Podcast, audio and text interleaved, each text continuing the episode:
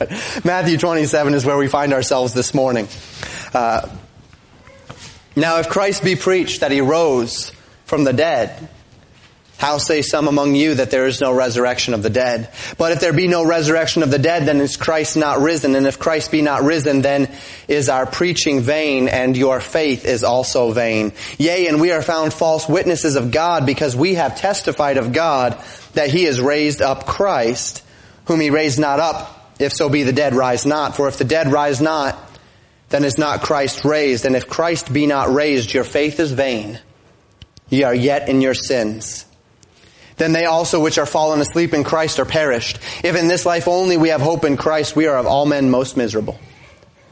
But now is Christ risen from the dead and become the first fruits of them that slept. This passage is found in the 15th chapter of 1 Corinthians from the most definitive and comprehensive lesson on the importance of the resurrection in the Bible. Typically, uh, I, have gone on several uh, resurrection Sundays to 1 Corinthians 15, and we'll we'll kind of jump in and out of it a little bit today uh, to remind us just how important the resurrection of Jesus Christ is. It's not enough that Jesus died on the cross to bear our sins. If Jesus did not rise from the dead, if He is not alive today, if He if there was not a bodily resurrection, then there's no resurrection for you nor I then there is no eternal life. But if he did raise from the dead, then all of his promises that he gave to us, that he says he will give unto us, all of them will be fulfilled because Jesus conquered even death itself. And if he conquered even death itself, then nothing can oppose his authority. Today in our time together, we're going to consider the resurrection of Jesus Christ, and we're going to do so first historically. So you're in Matthew 27, and we're going to walk through the passage and talk about what actually happened on that day. And then after we consider it historically, we're going to talk about the resurrection practically, what it means for us. And we're going to talk about uh, that in, in two different contexts, what it means for us as humans, and then what it means for those who have accepted and believed the resurrection unto eternal life.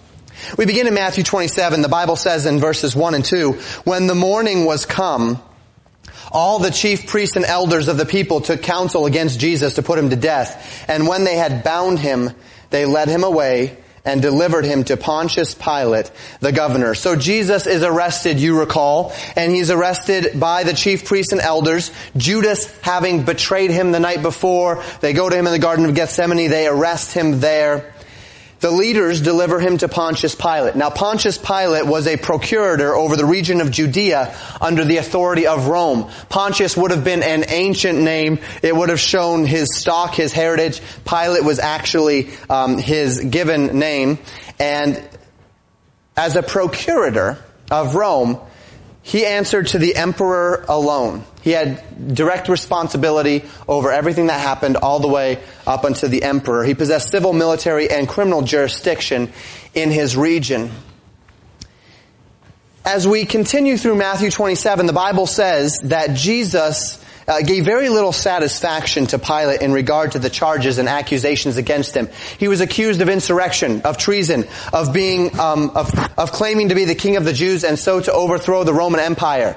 And as Pilate is questioning him on these things, um, Jesus gives very little satisfaction. The Bible says in verse 12 of Matthew 27, answering nothing of the accusation of, of the chief priests.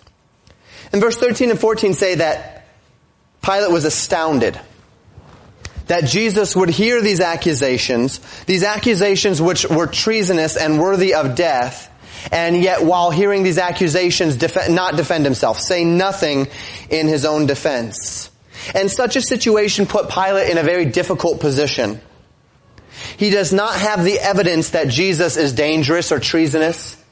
He has evidence that Jesus said that, that he was um, Messiah, that he was the one who should come, but nothing in Jesus' actions or in Jesus' teachings would be uh, lend itself to insurrection against the Roman government.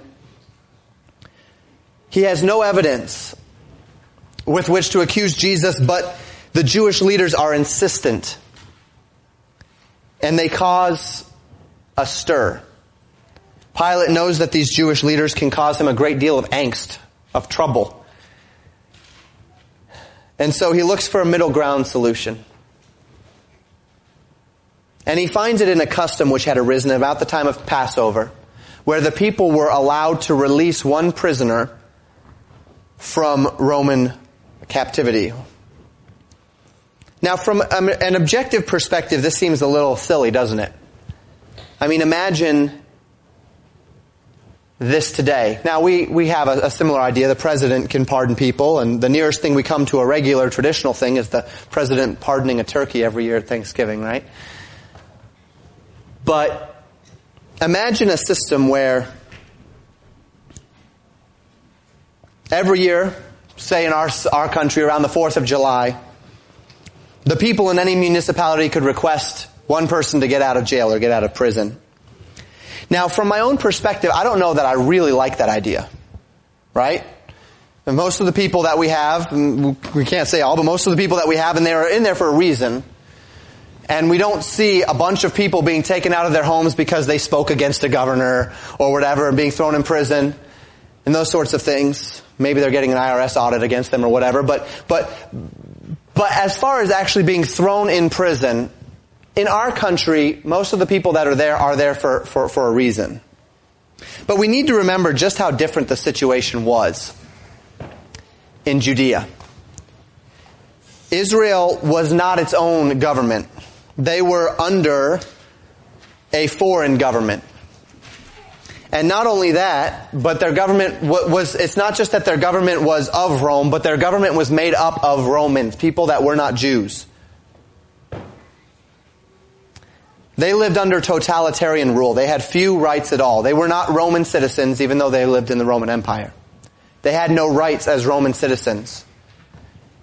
And because of that, there were regularly people who were imprisoned for things that we would call unjust. Who were imprisoned just because they got on the wrong side of some government leader. Who were imprisoned just because they said the wrong thing to a centurion as he walked by. And so in a system such as that, this tradition, this Passover tradition of them being able to have one person released was really a lifeline of that society to getting somebody who was unjustly imprisoned out of prison. And so remember that as we think about this tradition. I've often, I, I had often read that and just thought, wow, I really wouldn't want that today. but when you think about the situation they were in, it, it does make sense. And as we consider this situation, we read in verses 21 to 25 of Matthew 27. The governor answered and said unto them, Whether of the twain will ye that I release unto you? They said, Barabbas. Pilate saith unto them, What shall I do then with Jesus, which is called Christ? They all say unto him, Let him be crucified. And the governor said, What evil hath he done? But they cried out the more, saying, Let him be crucified. When Pilate saw that he could prevail nothing, but that rather the tumult was made, he took water and washed his hands before the multitude, saying, I am innocent of the blood of this just person. See ye to it. Then answered all the people and said, His blood be on us and on our children. So Pilate sees no reason to accuse this man. He says, Look, this man has done nothing wrong. But, as we just described, in a government where um, a totalitarian state is, is in place over a group of people, the Roman citizens had rights, the Jews did not. Pilate could condemn a man to death for nothing more than being alive. He wasn't inclined to do so, but the Jews wanted it, and so he granted it. You know the story. Jesus is led up to the crucifixion mount called Golgotha, which means the place of the skull. There his hands and his feet were nailed to a cross and he along with two thieves, one on his left and one on his right, began the slow and painful process of death.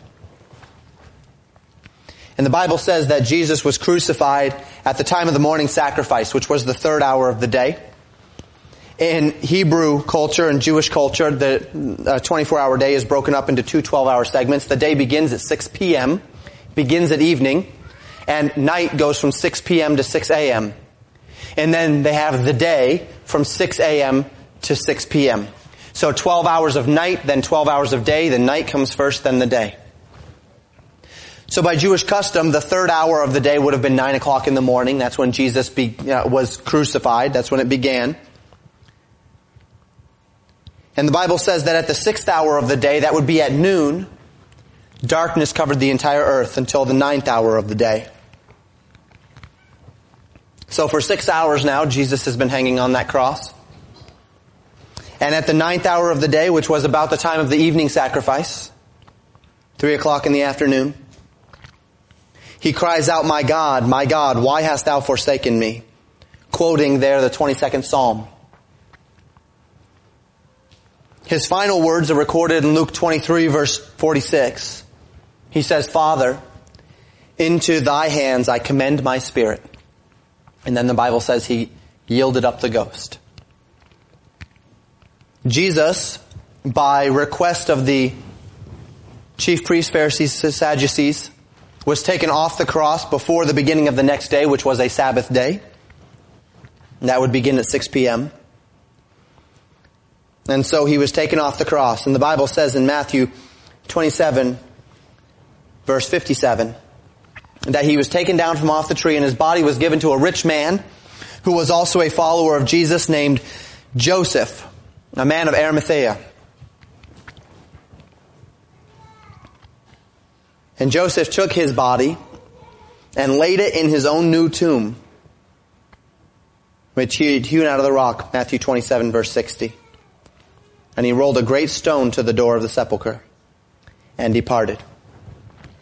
So Joseph puts his body in the tomb, rolls the stone to the sepulchre, and then he leaves.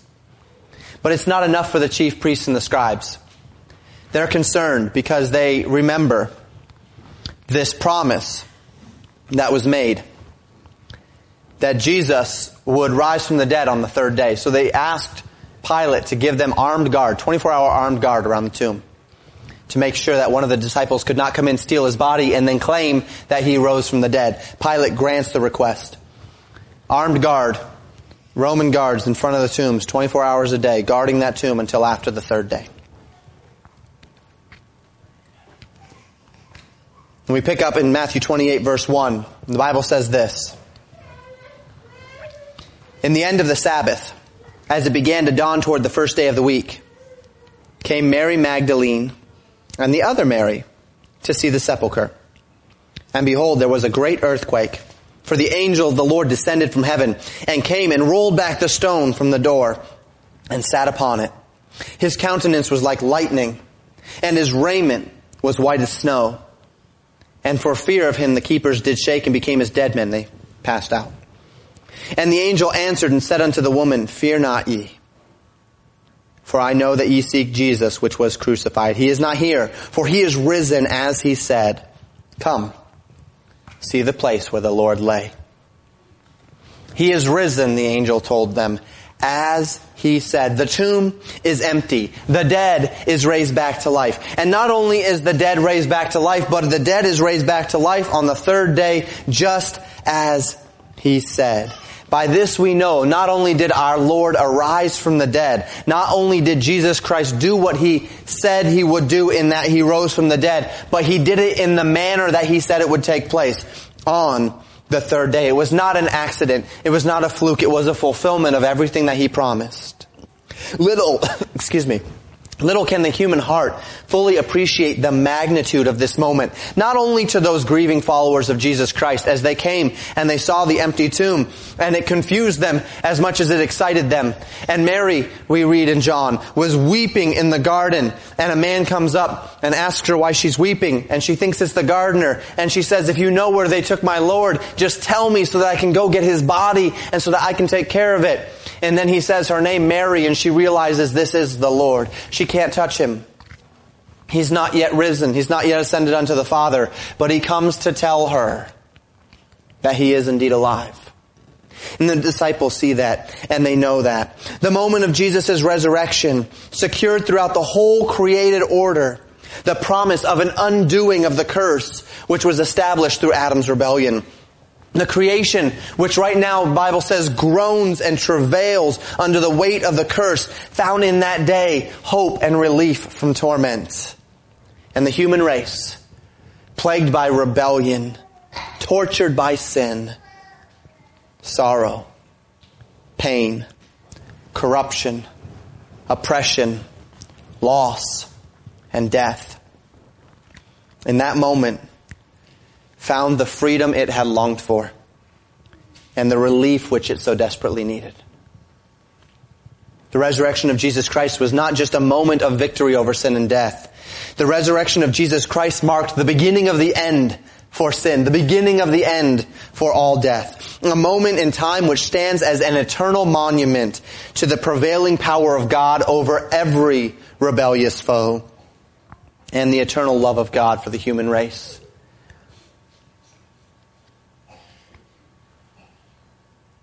A God who submitted to the curse to overcome the curse. Who submitted to death to overcome death. But the Bible says not everyone will experience this relief. As we have considered the event, the glorious resurrection of our Lord and Savior, Jesus Christ, we spend most of our time today considering what it means for us. What it means for you. What it means for me. Because that's really why we have a day, right? That's why we have a holiday. That's why we do Resurrection Sunday. We don't do it just because of what happened. We do it because of what it means to us. We, we observe the day because the day means something. It's special. It's important. Why is it so important? Well, as we consider why it's important, we consider this in two contexts. First, why is it important to every man, woman, and child who walks the, the, on the earth? Why is it important to, to us as children of Adam, as a rebellious human race? And then, once we've established why that, why it's important to us as humans, then we'll establish why it's important to those who have accepted Christ. Why do we continue to care about the resurrection after we have come to believe that this took place? But let's begin at the beginning. The resurrection means, well first, the resurrection means salvation from the penalty of sin to all who believe. Salvation from the penalty of sin to all who believe. Now, before we can speak directly to the penalty of sin, we must first direct our thoughts to a couple of ideas. Let's ask several questions in regard to this. Question number one, what is sin? It's an interesting question, isn't it? We throw that around a lot, the word sin. What is sin? Well, the Bible defines sin as missing the mark of the character, will, or word of God. We can rightly define sin as anything that I say, anything that I do, anything that I think that offends God's character, God's will, or God's word. The Bible says God is righteous, that God is holy. So sin is anything that does not meet God's standard, and God's standard is perfection. If we really want to get basic with it, sin is everything that is not God. Sin is anything that is not what He is. God is perfect. God defines perfection. God defines holiness. So if it's not God, then it's not right. Then it's not holy. Then it's not righteous. Then it's sin. And that leads us to a second question. So what is sin? Sin is anything I say, anything I do, anything I think that offends the character, the nature of God. It's anything that's not God. The second question well, then who is a sinner? Well, by the standard we just considered of what sin is, it becomes apparent that every person who has ever been born of a man and a woman is a sinner. We all do things that fall short of God's perfection as described in the Bible. And so Romans 3.23 tells us, for all have sinned and come short of the glory of God. There is no one not among us, not in this country, not around the world, that in himself meets God's standard of perfection. There's no one who is not a sinner. The bar has been set, and it's God, and nobody meets it. We've all been tainted. None of us is pure. And so the Bible says in Romans 3, 10 through 12, as it is written, there is none righteous, no not one. There is none that understandeth. There is none that seeketh after God. They are all gone out of the way. They are altogether become unprofitable. There is none that doeth good. No, not one. Perhaps you noticed how pretty definitive this verse is on the topic. None are righteous. That means you. None understand. That means you. None seek after God. That means you. All are gone out of the way. That includes you. All are become unprofitable. That includes you. None doeth good. That includes you. And just in case you, like most humans, could hear none and all and say most and think most, because that's how we humans are, Paul says, no, not one. You're one. So not you. You and I are sinners. You may do things that the society around us calls good, that the Bible calls good. You may give to help the needs of others. You may be kind to others. But this does not make you a doer of good, according to the Bible. It does not make you a good person. Because you're already stained. If I have a stain on a tablecloth, I can wash that tablecloth, t- tablecloth and I can clean it and I can make it perfectly usable, but it's already stained. It's already tainted. That stain is already there. See, it really doesn't matter how many good things you do because the first time you sinned, you were stained. You fell short of God's perfection. You were no longer holy. You're not a good person. You're not a righteous person by God's standard because all have sinned. And so we have come short of the glory of God. We are, by definition, sinners. So what is sin? Sin is anything that's not God. Who is a sinner? Everyone's a sinner. Question number three. What does sin do? This really starts digging down to the heart of the matter. Why does it matter that you're a sinner and I'm a sinner? Why does it matter that we've fallen short of God? I mean, okay, so God's perfect and we're not. Okay, that's, that's settled. Glad, glad, glad to hear that. But it does matter. Because God is just. And because God is just, Romans 6.23 tells us the wages of sin is death. You've sinned and I've sinned. Now, like when you get a job, and you go to that job and you exchange time, skill, and effort for money. And at the end of the week or the two weeks or the month, you take the time that you have invested and they give you a certain amount of money for that time or for that effort. That's your wages. Well, we have sinned. And the Bible tells us that the wages of our sin is death. When the Bible speaks of death, it speaks of two interrelated concepts. First is physical death. The fact that you and I, uh, should the Lord tarry, will all die. That our bodies are deteriorating. And one day that body is going to stop working and we are going to be no more. But second, and more importantly, is the concept of spiritual death. A couple weeks ago, we covered the fact that you and I are eternal beings. We covered this when we were talking in Ecclesiastes about the reality of death and that death is not the end because we are eternal beings. We have an eternal spirit. By this we know that our physical bodies, this is just the vessel in which we reside, but there's something more. Our physical bodies are temporal. They come and they go. One day we'll all be in the grave and, and our bodies will deteriorate and then it'll be gone. But there's a part of us that is eternal. And this part of us is far more important than our physical body. And when the Bible says the wages of sin is death, what it's saying is not simply that because of sin you're doomed to die a physical death, but also because of sin, you're doomed to a spiritual death. And the Bible defines spiritual death as separation from God. And specifically in a place of, of literal conscious torment called the lake of fire. In Revelation chapter 21 verse 8, the Bible tells us that this place which burns with fire and brimstone, the lake which burneth with fire and brimstone, is the second death.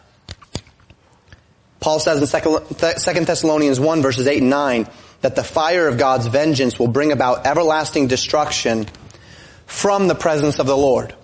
So this place is separated from the presence of God, separated from fellowship and relationship with God, and it is a place of fire and brimstone, and is called the second death. And so there's two deaths that the Bible speaks of. The first is a physical death. The second is a spiritual death. The first is when our bodies deteriorate and go to the grave. The second is our spirits being separated from the presence of the Lord. So what does sin do? The Bible says sin separates you from God. God is holy, you are not. God cannot have fellowship with that which is not holy. So because God is holy and you are not, God can't have fellowship with you. You are under spiritual death. You're separated from God. You cannot have a relationship with God because you're a sinner. And so every man in his natural state is separated from God, unable to know Him, and on the path of eternal separation to this place of fire and brimstone called the lake of fire. And that brings us to our final question here.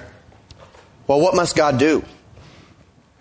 We've mentioned already God is just, and because He is just, He must punish sin.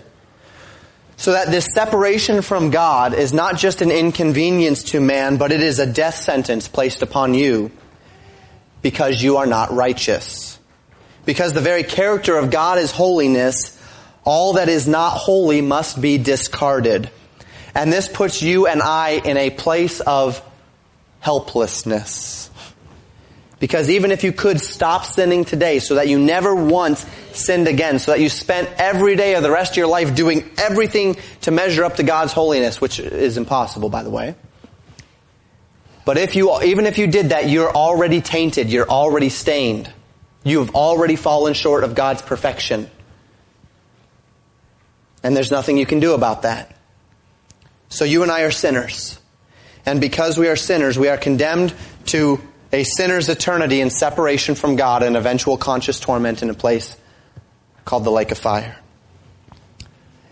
But this day that we celebrate is not a day where we celebrate the fact that we're separated from God for eternity and we have no hope, right?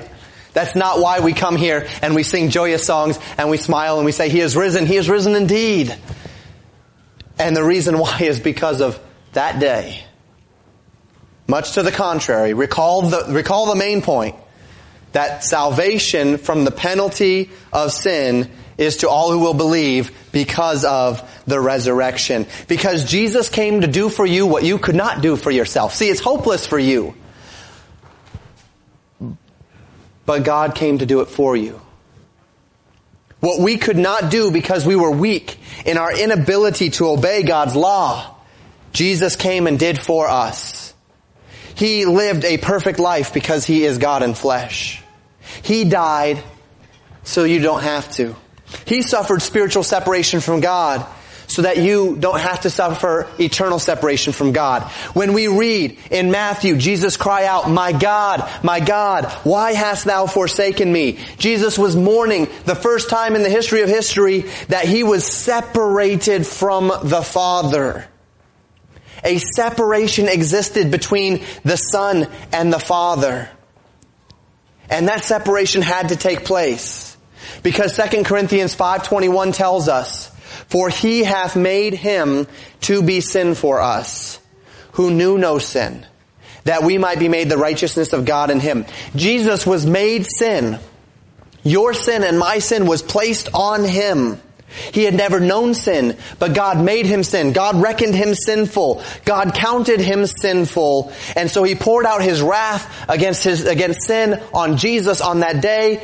Jesus was separated from the Father, being declared sinful. And why? Why would God go through such torments? So that you and I could have the opposite. Jesus had never sinned but was declared sinful by God and separated from God so that you who cannot be righteous can be declared righteous and so saved from separation from God. Declared sinful and the wrath poured on him so that we could be declared righteous and be saved from that wrath. Do you see the exchange? Christ made guilty so that you and I could be declared not guilty. Jesus paid the debt, a debt we could never pay so that we could be freed from that debt. But D- Jesus didn't just promise to pay the debt. In John 10, 28, he said this, My sheep hear my voice and I know them and they follow me and I give unto them eternal life. He didn't just pay the debt. He didn't just say, okay, now you can be declared righteous so that you can have fellowship with God today, so that you can walk and talk with God on this earth only to die and then be in the grave. But he was declared, he, he declared us righteous and then he says, I give unto my sheep, to those that know me, eternal life. And no man can pluck him out of my hand. Jesus died on the cross to pay the debt, and that is a wonderful thing. But what that payment debt does not do, it makes us righteous, it allows us to have a relationship with God, but it doesn't give us eternal life. So that if Jesus had died to shed and shed his blood for our sins and paid the penalty for our sins and gone into the grave, he would have paid the penalty for our sins so that we could be reconciled unto God and then we die and that would be it. But that's not it. And the reason why it's not it is because he isn't dead.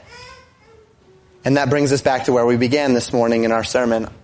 I quoted from 1 Corinthians 15, 17 to 20.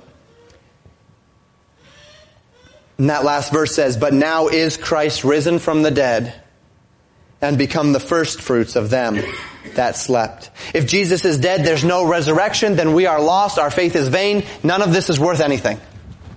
We're all wasting our time.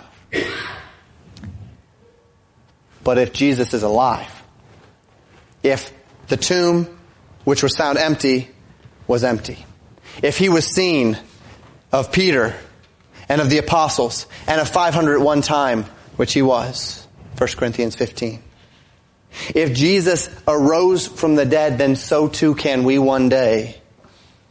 And on that day, Jesus fulfilled the great promise that he made in John 14 verses 2 and 3. He said, I go to prepare a place for you. And if I go to prepare a place for you, I will come again and receive you unto myself, that where I am, there ye may be also. Why did Jesus have to die? Because you and I are sinners, incapable of having a relationship with God. Why did Jesus have to raise from the dead? To give unto us eternal life, that where he is, there we may be also. And so, of course, the next question is the big one. What must I do to be saved? It's the very question that was asked of Paul and Silas in Acts 16. And their answer was simply this. Believe on the Lord Jesus Christ and thou shalt be saved. Jesus paid the price. Jesus paid the debt for your sin. On that day, the debt for your sin. On the day that Jesus died on the cross, the debt for your sin was transferred from God the Father, who demanded sinless perfection, to God the Son, who asks only one thing of you to receive eternal life. He asks that you confess that you're a sinner, that you cannot save yourself, to believe that Jesus is God and that He died for you, that He rose again the third day as He promised, and to accept this gift by rejecting anything or, and everything else that you might be trusting in to secure yourself favor with God. It's only by Him alone, by His gift alone, by His finished work alone, that you can be saved. And so Jesus told Nicodemus in John 3, For God so loved the world, that He gave His only begotten Son, that whosoever believeth in Him should not perish, but have everlasting life. For God sent not His Son into the world to condemn the world, but that the world through Him might be saved. He that believeth is not condemned. Excuse me, he that believeth on him is not condemned. But he that believeth not is condemned already, because he hath not believed in the name of the only begotten Son of God. Jesus was clear. Everyone who has not accepted the gift of Christ is living in a state of unbelief. Every man is condemned already because he hath not believed on the name of the only begotten Son of God. This is the default state. This is where the majority of the people in the world rest today. And if as we sit here today, you realize that you have never accepted that free gift of salvation which Jesus offers, perhaps you have believed on Jesus, but you've always added something to the equation. Jesus plus works. Jesus plus baptism. Jesus plus church attendance. Jesus plus doing good things. Jesus plus morals. Jesus plus fill in the blank. Can't do that. Doesn't work that way. It's not Jesus plus. If you're, if you have a plan B, if you're trusting in anything else, then you've never believed on Jesus Christ as the Bible has told you to believe. There are many people in this world, in this community, who know that Jesus is God, but when the question is asked, what will get you to heaven, they say something like, because I'm a good person. Or they say something like, because I've done more bad things than good things. Because I think my good will outweigh my bad. Or they say something like, well, because God is a kind God and He would never send me to hell. None of those answers are sufficient. How is it that a man can know he's on his way to heaven? Because Jesus Christ is God. He came to this earth. He lived a perfect life. He died on the cross. He was buried and he rose again the third day. And in doing so, he secured for us salvation and everlasting life. And there's nothing I can do to get myself there, but that's okay because he's done all the work and I believe that with all my heart and I'm resting my eternity on that. That's called faith. Faith is not when you know something. Faith is when that something becomes real. Faith that a chair can hold me up is not faith if I say, I believe that chair can hold me up and then I sit in the chair next to it. Right? I believe this chair can hold me up. There's no proof. There's no faith. I believe that chair can hold me up. That's me saying something. That's a claim. When does it become faith? When I sit in the chair. That's when, that's when it becomes faith. When does belief on Jesus become true belief? It's not when you say Jesus died and rose again. It's when you stake your eternity on it. It's when you say yes and there's no plan B and there's no safety net. Jesus all the way. He's the only way and I believe it. That's faith. It's when you put all your eggs in his basket.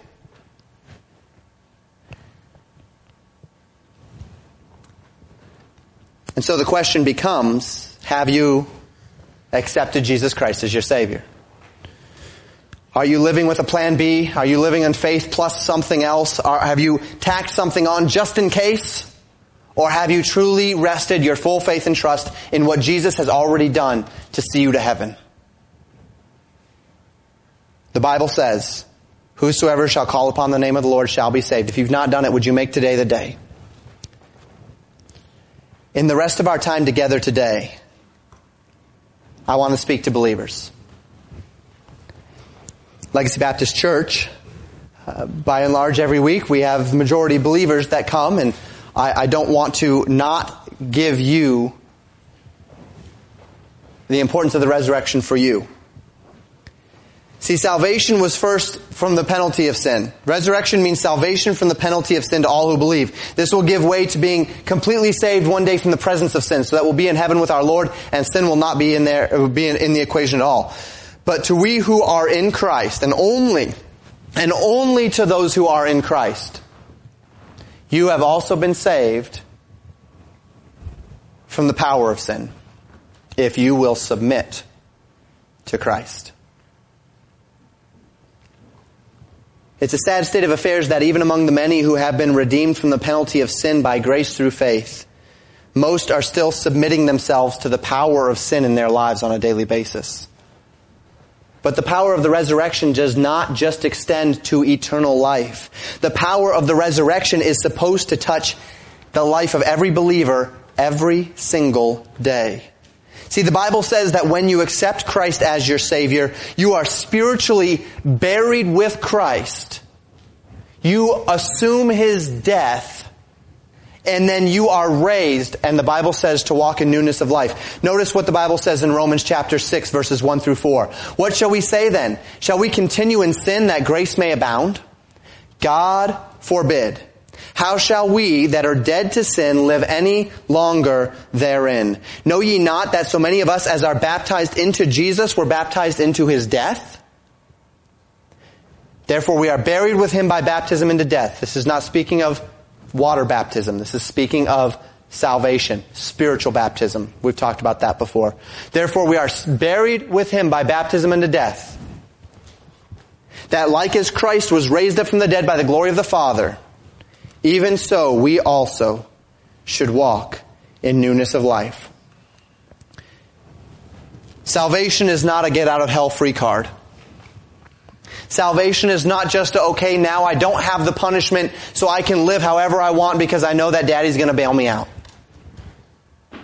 Paul says much rather that when we accept Jesus Christ as our Savior, we are spiritually associated with His death and with His resurrection. Our old man is killed and buried, and our spirit is resurrected unto newness of life. And now we're going to go to the passage where we'll spend the rest of our time. Please turn to Colossians chapter 2.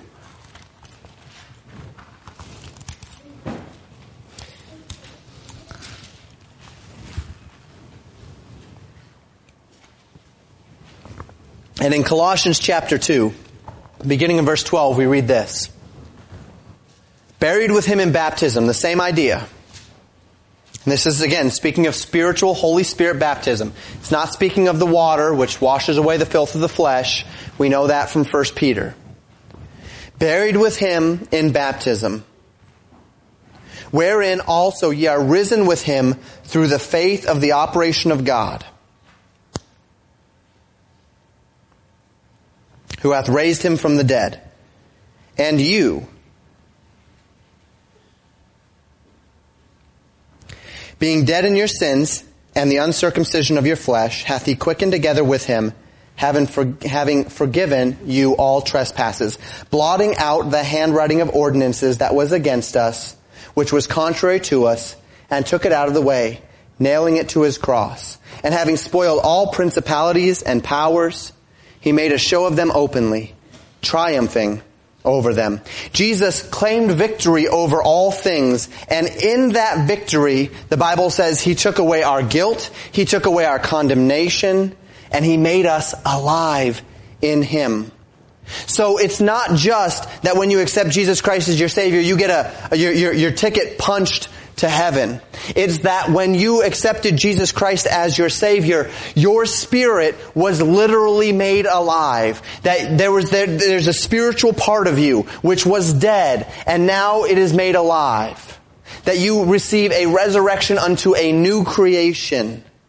And what should our understanding of Jesus' resurrection and our relationship unto it, the fact that we have been made alive in Him, what should that mean for us today? What should that mean for us tomorrow and every day? Well, we continue in Colossians 3, where the Bible says this beginning in verse 1.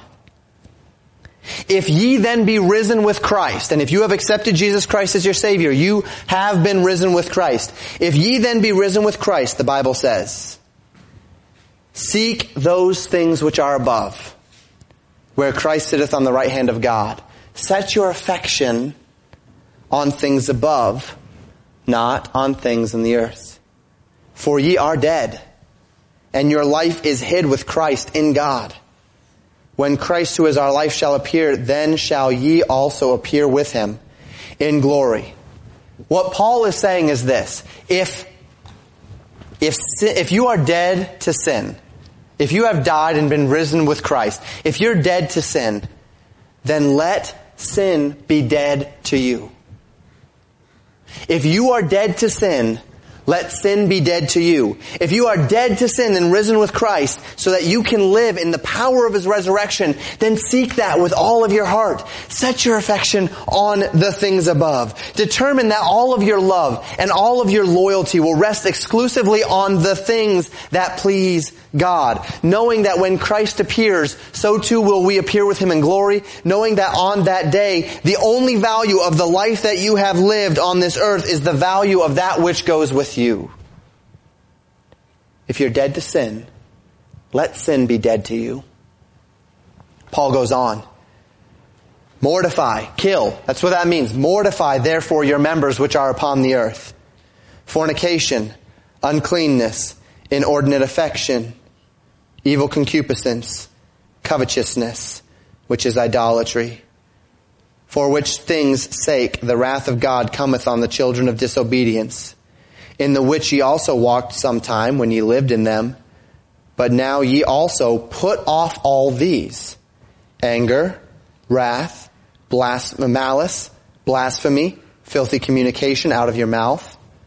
Lie not one to another, seeing that ye have put off the old man with his deeds, and have put on the new man, which is renewed in the in knowledge after the image of him that created him. Where there is neither Greek nor Jew, circumcision or uncircumcision, barbarian, Scythian, bond nor free, but Christ is all and in all. If Jesus has risen from the dead, and he is risen from the dead, if you have accepted Jesus Christ as your Savior, then you have died and have risen with Him. Your spirit has been made alive in Him. Paul says, then kill the deadness. Scrape it off. Get rid of it. The part that's dead, get it out. Cut it out. Remove it. It's not doing you any good. It's dead. It's just gonna hurt you. Cut it off. When you're tending trees, this time of year, trees are beginning to bud and bloom.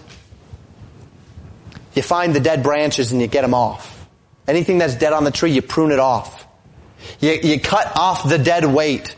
You get rid of it. It's not good for the tree. It's not helping the tree in any way. It's just hindering things. Paul says if you're dead, if you died with Christ and now you've risen with Him, look, cut off the dead stuff. Get rid of the bad stuff. He starts with sexual sin. He says fornication, uncleanness, inordinate affection. These are all speaking of sexual impurities, desiring that which is not within God's design for the body and for uh, human interaction as far as sexual sin. Evil concupiscence. That's not a word we use very often in the word, but it speaks of wanting that which is unpure and wicked. Concupiscence. Desiring that which is impure. Covetousness wanting that which others have. And Paul says, and oh, by the way, that's idolatry, which God hates. He says these are the very sins which define the evil upon which God's wrath burns hot unto judgment. And if these are the very things that God hates with all of his heart, and you have been ri- buried with Christ and risen with him, then get rid of them. If these sins define the essence of what it means to love self and to follow self, if these sins are the essence of what an unbeliever is defined by, then you and I have no business living in them. Reject them. Mortify them. Cut it out. You're dead to sin. Let sin be dead to you. Now we've talked about fornication, uncleanness, concupiscence, covetousness, those things, but then notice what he continues to say.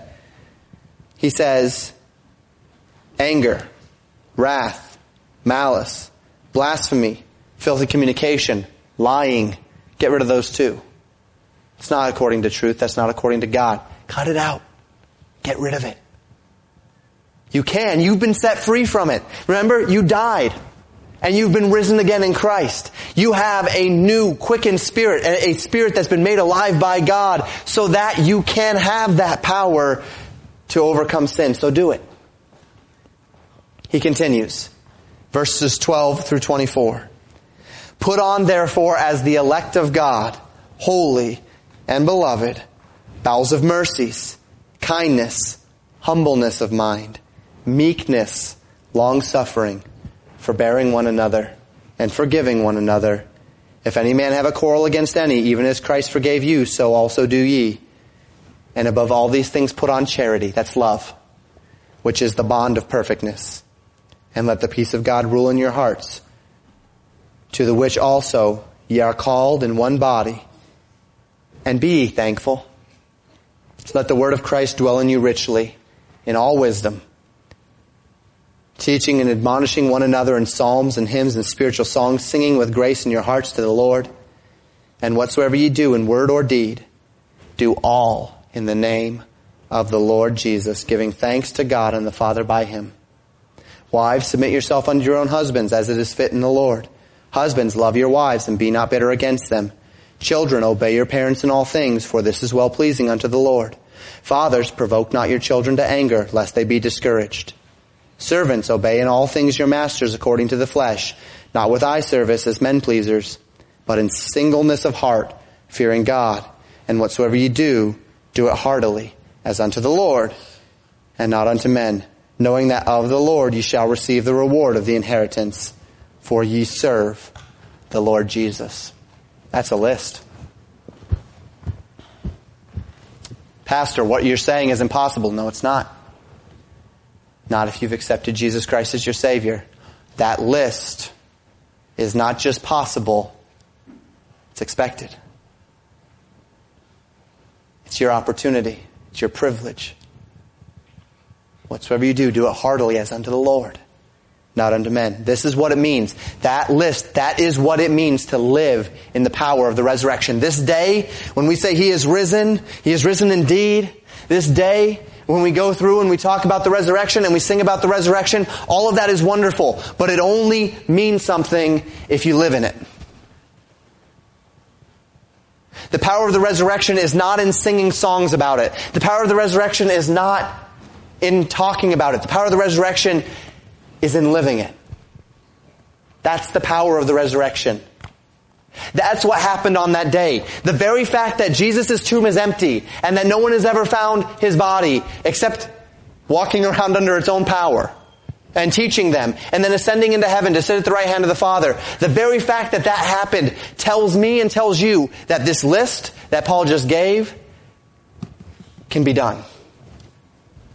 Because the power that raised him from the dead is the power that you have over sin in your life if you've accepted Jesus Christ as your Savior. If you haven't, then it's the power you could have if only you'll believe. And so, as we celebrate the resurrection of Jesus Christ on this day, the question is, are you living in that power? Are you loving one another? Not because they deserve it, but because Jesus Christ has loved you and you are risen with Christ. Are you forgiving one another? Not because they deserve it, but because Christ forgave you and you are risen with Christ. Are you thankful in all things? Not because circumstances are all perfect, but because God's grace rests upon you through the resurrection. Are you obeying your parents' children? Not because your parents are always right. Not because you like everything that your parents are asking you to do, but because it pleases God and you have the power to please God through the resurrection. Are you submitting to your husband, wives? Not because it's easy. Not because he's always right. But because it's always right. And you have the power to do right through the resurrection. Are you loving your wife? Not because it's always easy.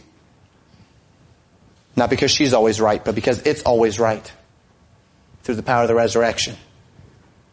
And so everything you do, whether it be school, or a job, or a chore, an obligation, do you do it to the best of your ability? Heartily, the Bible says, as unto the Lord.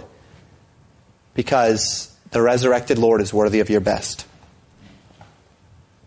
So what does the resurrection mean? It means first that you're saved from the penalty of sin. If you will but accept that salvation through belief alone. Then, what does it mean?